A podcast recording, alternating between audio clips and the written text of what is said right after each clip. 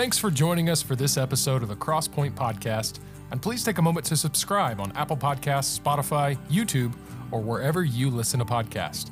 If you enjoy this content, please don't hesitate to leave us a five star review and share this podcast with your friends. We'd love to have you join us in person at 10 a.m. this Sunday at Franklin Road Baptist Church in Murfreesboro, Tennessee. You can also connect with us online at frbc.com. Thanks again for checking us out and enjoy the episode.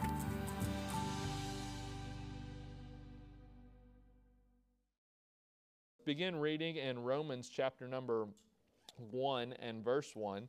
The Bible says this Paul, a servant of Jesus Christ, called to be an apostle, separated unto the gospel of God. So we've entitled this series, The Power of the Gospel, and the gospel shows up in the very first verse. He says, Separated unto the gospel of God, which he had promised afore by his prophets in the Holy Scriptures, concerning his Son, Jesus Christ our Lord, which was made of the seed of David according to the flesh, and declared to be the Son of God with power according to the Spirit of holiness by the resurrection from the dead, by whom we have received grace and apostleship for obedience to the faith among all nations for his name, among whom are ye also the called of Jesus Christ to all that be in Rome, beloved of God, called to be saints, grace to you and peace from God our Father and the Lord Jesus Christ. Would you read verse number 6 and verse number 7 out loud together with me? Verse number 6 and verse number 7.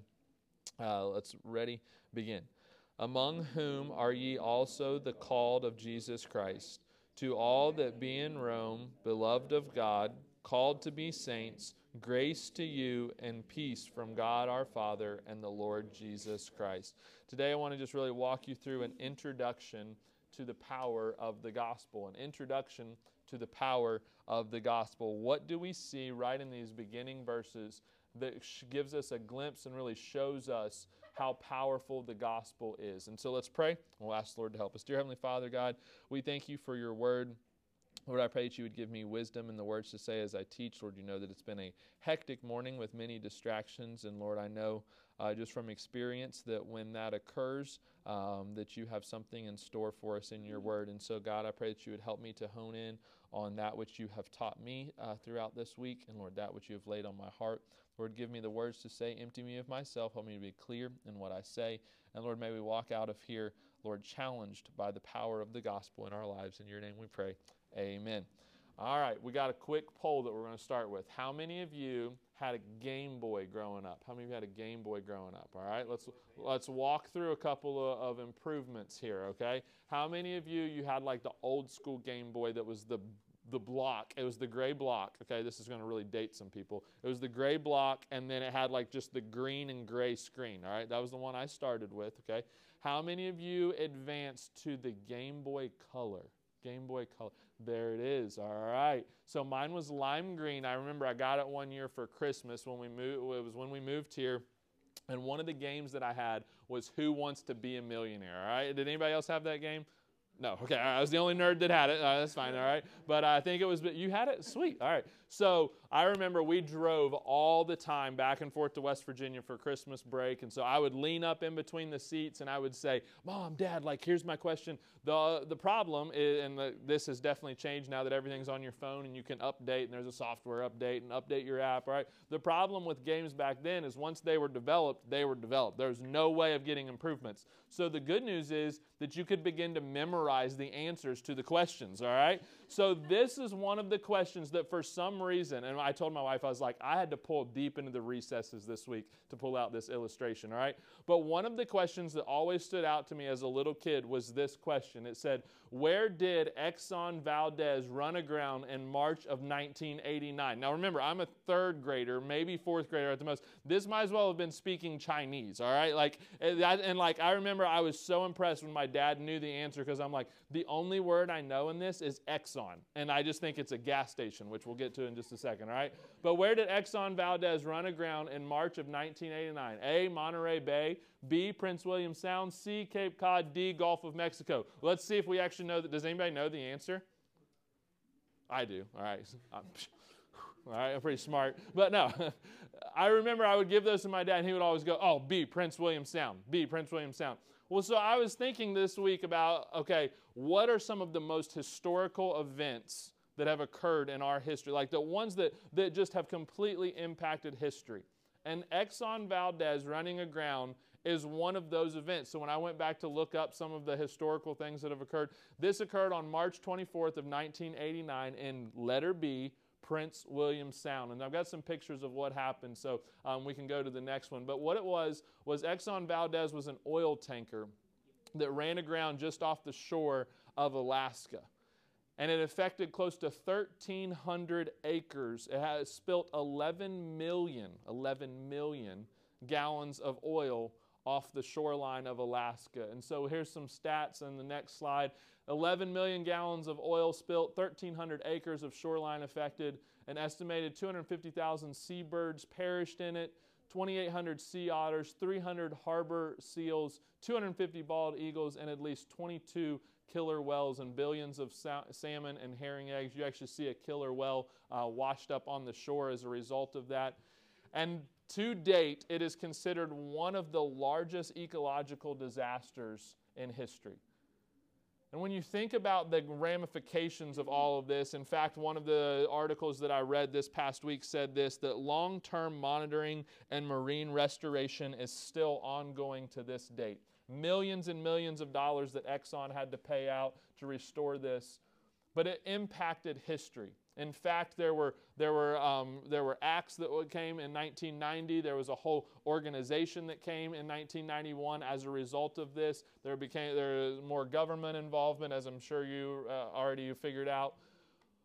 But what you have to understand is this: is there are very few things that impact history and impact the world the way that something like that does. It takes a pretty drastic event for that to occur the book of Romans is something that drastically changes all of human history. The book of Romans is something that really cuts through just the monotony of life and begins to promote the gospel. It's interesting to me that as your New Testament is laid out that you have you have Matthew, Mark, Luke and John, we call those the gospels, okay? Those are that's the story of the gospel. But then you have Acts, and it's really how the gospel went out into all the world. But immediately following that is Romans. Romans was not, it's not in your Bible chronologically. It was not Paul's first book that he wrote. But it was by many points his most important book. You've got a quote there in your notes that says this Some passages in his other writings may reach higher emotional heights or contain momentary flashes of deeper intuitive insight into the wonder of the gospel or set forth the cosmic grandeur of the gospel in more profound terms. In its totality, however, Romans stands alone in the massiveness of its thought and the power it has released in history through its testimony to the gospel as the power of God for salvation to everyone that believeth. You've also got a quote here on the screen that I want you to see by Martin Luther. He said this Romans is the true masterpiece of the New Testament and the very purest gospel which is well worthy and deserving that a Christian man, so ladies, you're off the hook, okay? That a Christian man should not only learn it by heart, word for word, but also that he should daily deal with it as the bread of men's souls. For it can never be too much or too well read or studied, and the more it is handled, the more precious it becomes and the better it tastes. So that is from Martin Luther, which, by the way, Martin Luther, the 95 Thesis, once again, the Reformation, which obviously does not always go hand in hand with some of our beliefs, it kind of has changed throughout that. But the 95 Thesis that Martin Luther nailed to the door of the Church of Wittenberg was done after he read and studied the book of Romans. And so this is something that has absolutely shaken the Christian faith to the core because it is something that we can come back to and say, This is what I believe. So, with that in mind, I want to give you the main idea for today's lesson, run you through a couple of quick points and subpoints, and then we'll move on. But the main idea is this the gospel is the most important thing in the life of every true disciple because of who sacrificed for it and because of what it does in the lives of all who believe it. The gospel is the most important thing. We'll close with that in just a second. So I want to walk you through a couple of points from this passage. The first one, the first thing I want you to see is this: the power of the gospel in the life of Paul. The power of the gospel in the life of Paul. I think the one thing that you can understand, that you can see from this passage and really from the life of Paul in regards to the gospel, is if you want to write this out to your side, is that it is the gospel of change. A couple of months ago, as we were walking through uh, our change series, we, we went through the life of Paul, where he came from, how, how the Lord impacted him, how the Lord changed him.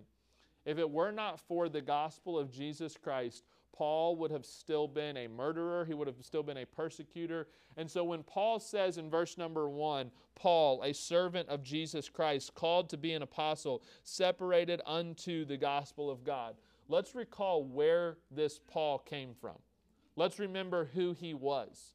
Let's remember what he was known for. Let's remember that he was someone who was against the gospel. And now, because of the way and the power that the gospel has in the lives of all who believe in it, as we've already said, Paul is now saying, I'm not that. In fact, I'm the very opposite of that. I'm now a servant. I'm now someone who's separated unto the gospel of God. And so you've got two thoughts here under the power of the gospel in the life of Paul. First of all, the gospel calls you to servanthood.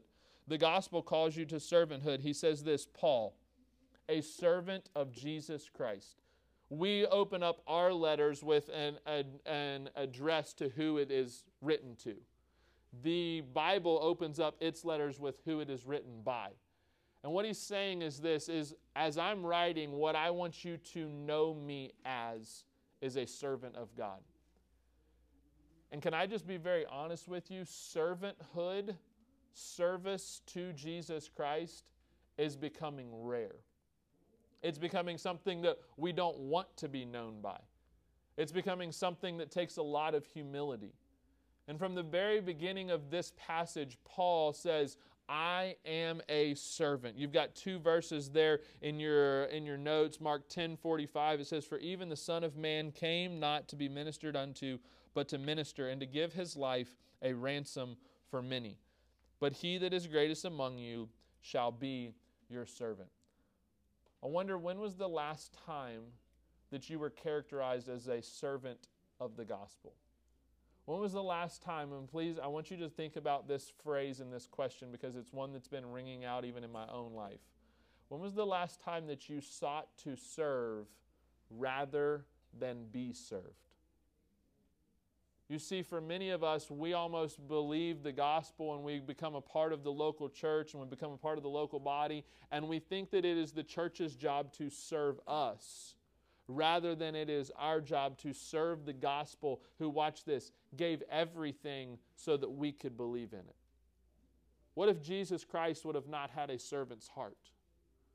What if Jesus Christ would have come to this earth and found ways to for people to serve him? But no, according to Scripture, he found ways to minister rather than to be ministered to. And he taught the disciples that whoever was the greatest was the servant. But then, secondly, the gospel separates you to itself. The gospel separates you to itself. He says this separated unto the gospel of God. Sometimes when we, have a, when we talk about separation, we have a tendency to only view it as legalism and rules and, and maybe a dress code or, or a way to act or a way to live. And, and to a certain extent, it is all of that. But I would argue with you this one thought that separation is an outflow of what you've already experienced in Jesus Christ, meaning this. When Paul says that he's separated, please note that he is not saying, I'm separated from the world's culture and the way that the world is living. But he says, I'm separated unto the gospel of God. And you want to know something that will help you as you view separation is if you stop viewing it as simply a separation from something, but rather a separation to something. You see, the gospel and the world are on two very different spectrums, meaning this that you have the world and its ways over here, and you have the gospel and God and his ways over here. And you can separate from the world and still not separate to the gospel. You can separate you can say, "Well, I'm not that," and you can end up over here.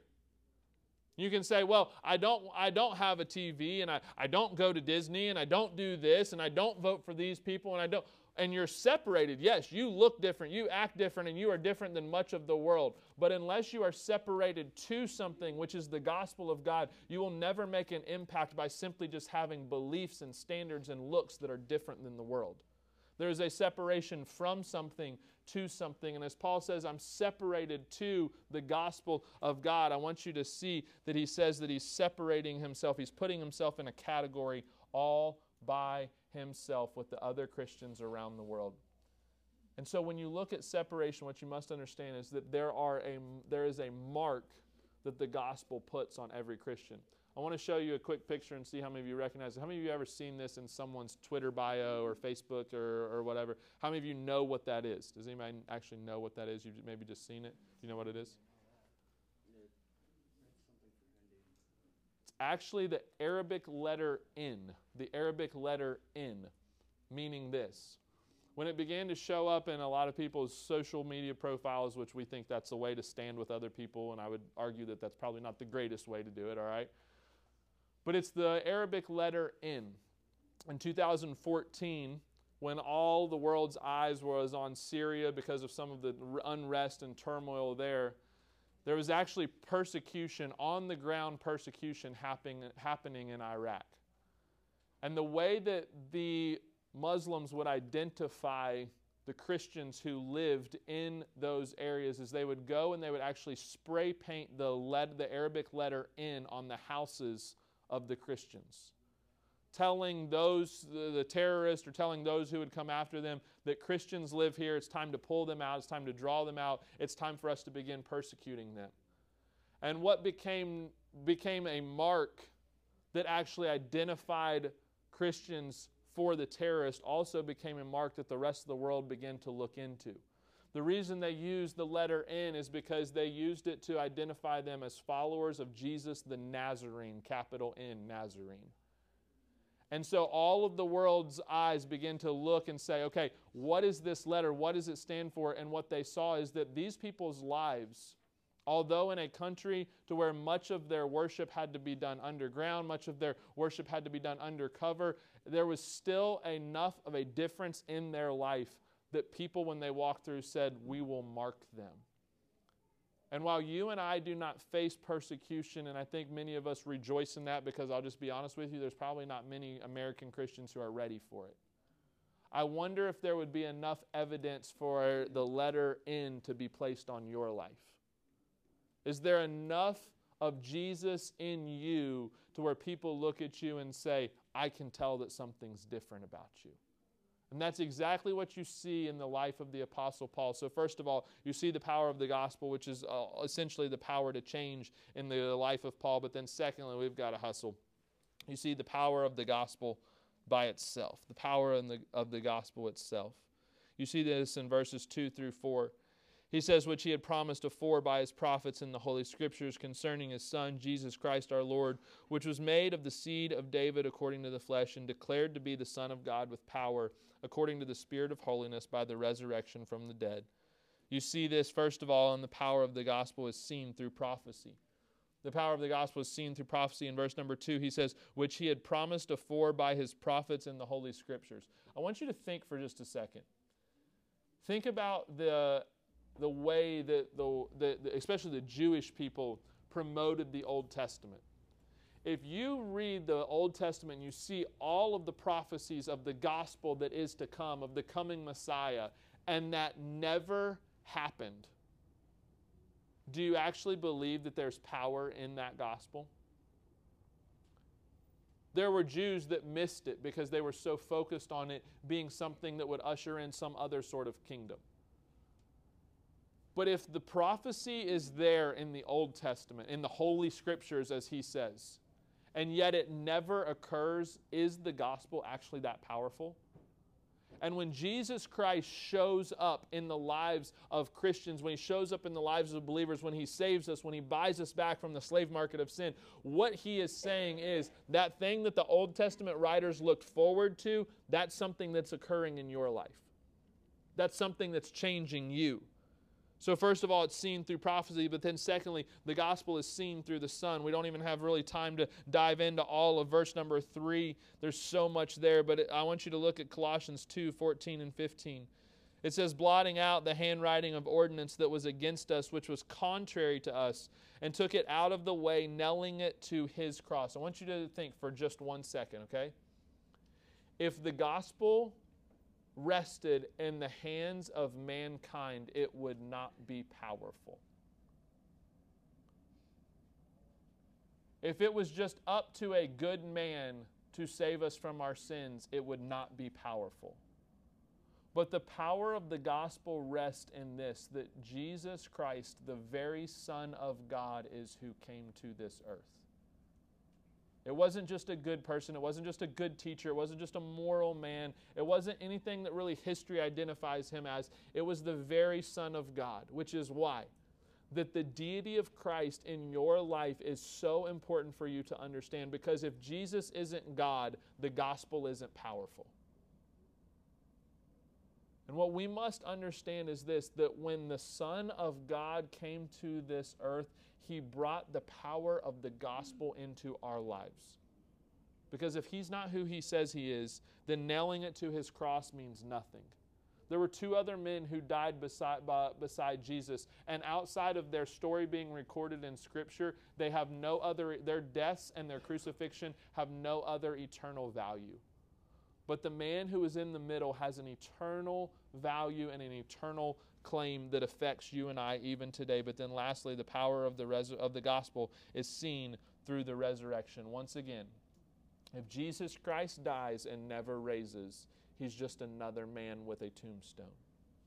But because of his resurrection, the gospel is alive for you and I even today. We'll close with this last thought, and that is this the power of the gospel in your life. I want you to see verses 5 through 7 he says this By whom we have received grace and apostleship for obedience to the faith among all nations for his name, among whom ye are also the called to, of Jesus Christ, to all that be in Rome, beloved of God, called to be saints, grace to you and peace from God our Father and the Lord Jesus Christ. As Paul writes to these Romans, here's what I want you to understand Rome was a place that was notorious for its persecution. At one point, the Jewish Christians in Rome had been driven out by an emperor. Many believe that they had been welcomed back by the time that this book is being written. We'll get into that a little bit later they'd been welcomed back and now they're coming and they're, they're beginning to get back into the church and there's a little bit of division and paul is writing them uh, to them about the power of the gospel so that they can see that it doesn't matter about what race you come from. It doesn't matter if you got kicked out of rome. It doesn't matter if you've been persecuted you haven't been persecuted. The goal and the focus is the gospel and as he writes right from the very beginning, he says, This is what the gospel has done in your life. First of all, you'll see this that you are not alone in the gospel. He says, Faith among all nations. Can you imagine living in a time? Can you imagine living in? I was going to say in a time without social media, and we probably always say, "Yeah, I would love that," right? But can you imagine living in a time where you didn't know that there were other Christians around the world facing the same problems that you were facing? Can you imagine feeling like that you were isolated if you had faced persecution, if, if, if your family had, had disowned you because you had received Jesus Christ as their Savior, and you didn't know that other people had experienced that? Can you imagine that feeling of just isolation and loneliness? And as Paul writes this, he says, There is faith among all the nations, meaning this that not only is there Christianity in Rome, there's Christianity in Antioch, there's Christianity in Philippi, there's Christianity in Corinth, and Corinth is bad. There's Christianity in Ephesus. There's Christianity all around this world. There's faith among the nations. And sometimes as a Christian, we can hone in on something. We can say, well, I'm the only one experiencing this. I'm the only one feeling this. You are not alone in the gospel of Jesus Christ. There have been other people, both scripturally and in today's world, who have experienced the same feelings that you feel. And they turn to Jesus Christ. So, first of all, you are not alone in the gospel. Secondly, you are called by Christ in the gospel. Look at verse number six. He says, Among whom are ye also the called of Jesus Christ? You are the called of Jesus Christ. We'll close in just a second about the magnitude of that statement, but then thirdly, is you are beloved by God through the gospel. He says, To all that be in Rome, beloved of God. And then, fourthly, is you are a saint through the gospel. You are a saint through the gospel. The emperor who had ran the Christian, the, Jew, the Jewish Christians out of Rome, had made the claim that they were not who they said they were. They weren't as good a people. He, he had uh, eventually, Rome would even begin to be blamed for the fire of Rome would be blamed on Christians because they wanted to paint them as something that they were not. But Christ, the Holy Spirit, through inspiration, tells Paul to tell these Roman Christians, You're a saint. You're something different. You have a holy value, a heavenly value. But then, lastly, is you've received grace and peace through the gospel. You have received grace and peace through the gospel. He says this called to be saints, grace to you and peace from God our Father and the Lord Jesus Christ. I want to close with just something I all week this week I struggled with how to close this lesson. That is a little bit introduction, a little bit informational, a little bit application, okay? But I struggled with how to close it. And it wasn't until this morning, so you have to forgive me if this is a little bit rusty, okay? It wasn't until this morning that the Lord gave me this thought. When we read down through that list of things that the gospel does in our lives, it's easy for us to say, oh, yeah, well, I knew that. I knew that. But I want you to think for just a moment. I want you to place yourself in the church of Rome. Maybe you're a Jewish Christian that's been exiled from Rome. You got kicked out and, and now you've come back.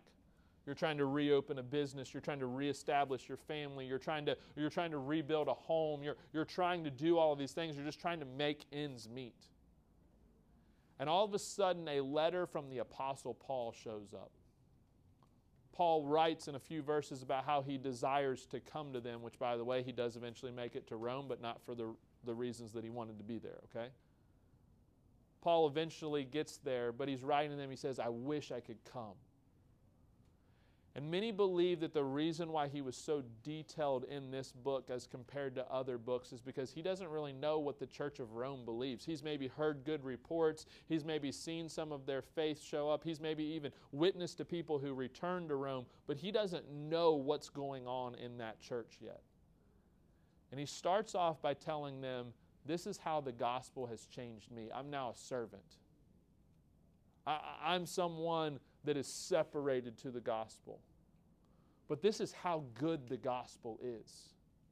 And this is what it is doing in your life. You're a child of God. You're a saint. You're, you're, there's faith among all the nations. There's grace and peace. And can you imagine sitting in that room? The Church of Rome didn't have a building like what we have. They didn't have a worship center. They didn't get their bulletin as they walked in. Okay, so let's kind of get the cultural context. This was probably read in a house. Some people believe that some of the houses in Rome, if you go and look at them, some believe that there could have been groups and gatherings of, of 20 all the way up to 220. Imagine having a house of 220 people gathered around in it, and someone just starts reading a letter from the Apostle Paul. But here's what I want you to see. This was written in 57 AD, so 57 years after Jesus Christ's resurrection and really his death. But 57 years after Jesus has died, Paul is writing to them and he's telling them this The gospel's been powerful in my life. The gospel is still powerful, and the gospel is powerful in your life to change you the same way. And just like that illustration of the Exxon Valdez, how it is one of the largest, largest whatever you want to call it, okay, ecological failures in our, in our country. And how yet none of us outside of me who had to go back and Google it and had to do a lot of research and because of Who Wants to Be a Millionaire only remembered it, okay? But the same way that none of us remembered the historical ramifications of something that happened at the very beginning of our birth, Sometimes it's easy for the gospel to not have personal ramifications 2,023 years after it occurred. And these Christians in Rome, they saw how big this was. They saw how it changed Paul. They saw how it was powerful. They saw how it even was changing themselves. And please listen to this 2023 years later, it's still just as powerful. And my goal and my prayer for you with this book of Romans is simply this that something that is over 2,000 years old would become real and powerful again to you in your life. That everything you do would begin to revolve around it. That every thought that you think would be, would be seen through the lens of the gospel that every single person that you pass in school or as a coworker or in a hospital or wherever you're at, you see them as someone that's either separated unto the gospel or separated unto hell. And that's what these Roman Christians were feeling. They were feeling the magnitude of that. And it's easy in 2023 to be just like those Romans and to say, well, I've got to establish a home. I've got to establish a family. I've got to establish a place of work. I've got to establish a career. I have to establish all of these things and to completely miss the power of the gospel in your life. And so, with every head bowed and every eye closed, I'm going to say a brief prayer and get you out as close to on time as I can. But well, thanks again for joining us for this episode of the Crosspoint Podcast. Remember to take a moment to subscribe on YouTube, Apple Podcasts, Spotify, or wherever you listen to podcasts. And again, don't hesitate to leave us a five star review and tell others about this content. Remember, we would love to have you be our guest in person this Sunday at 10 a.m. at the Franklin Road Baptist Church in Murfreesboro, Tennessee. You can connect with us online at frbc.com, and we look forward to seeing you again soon.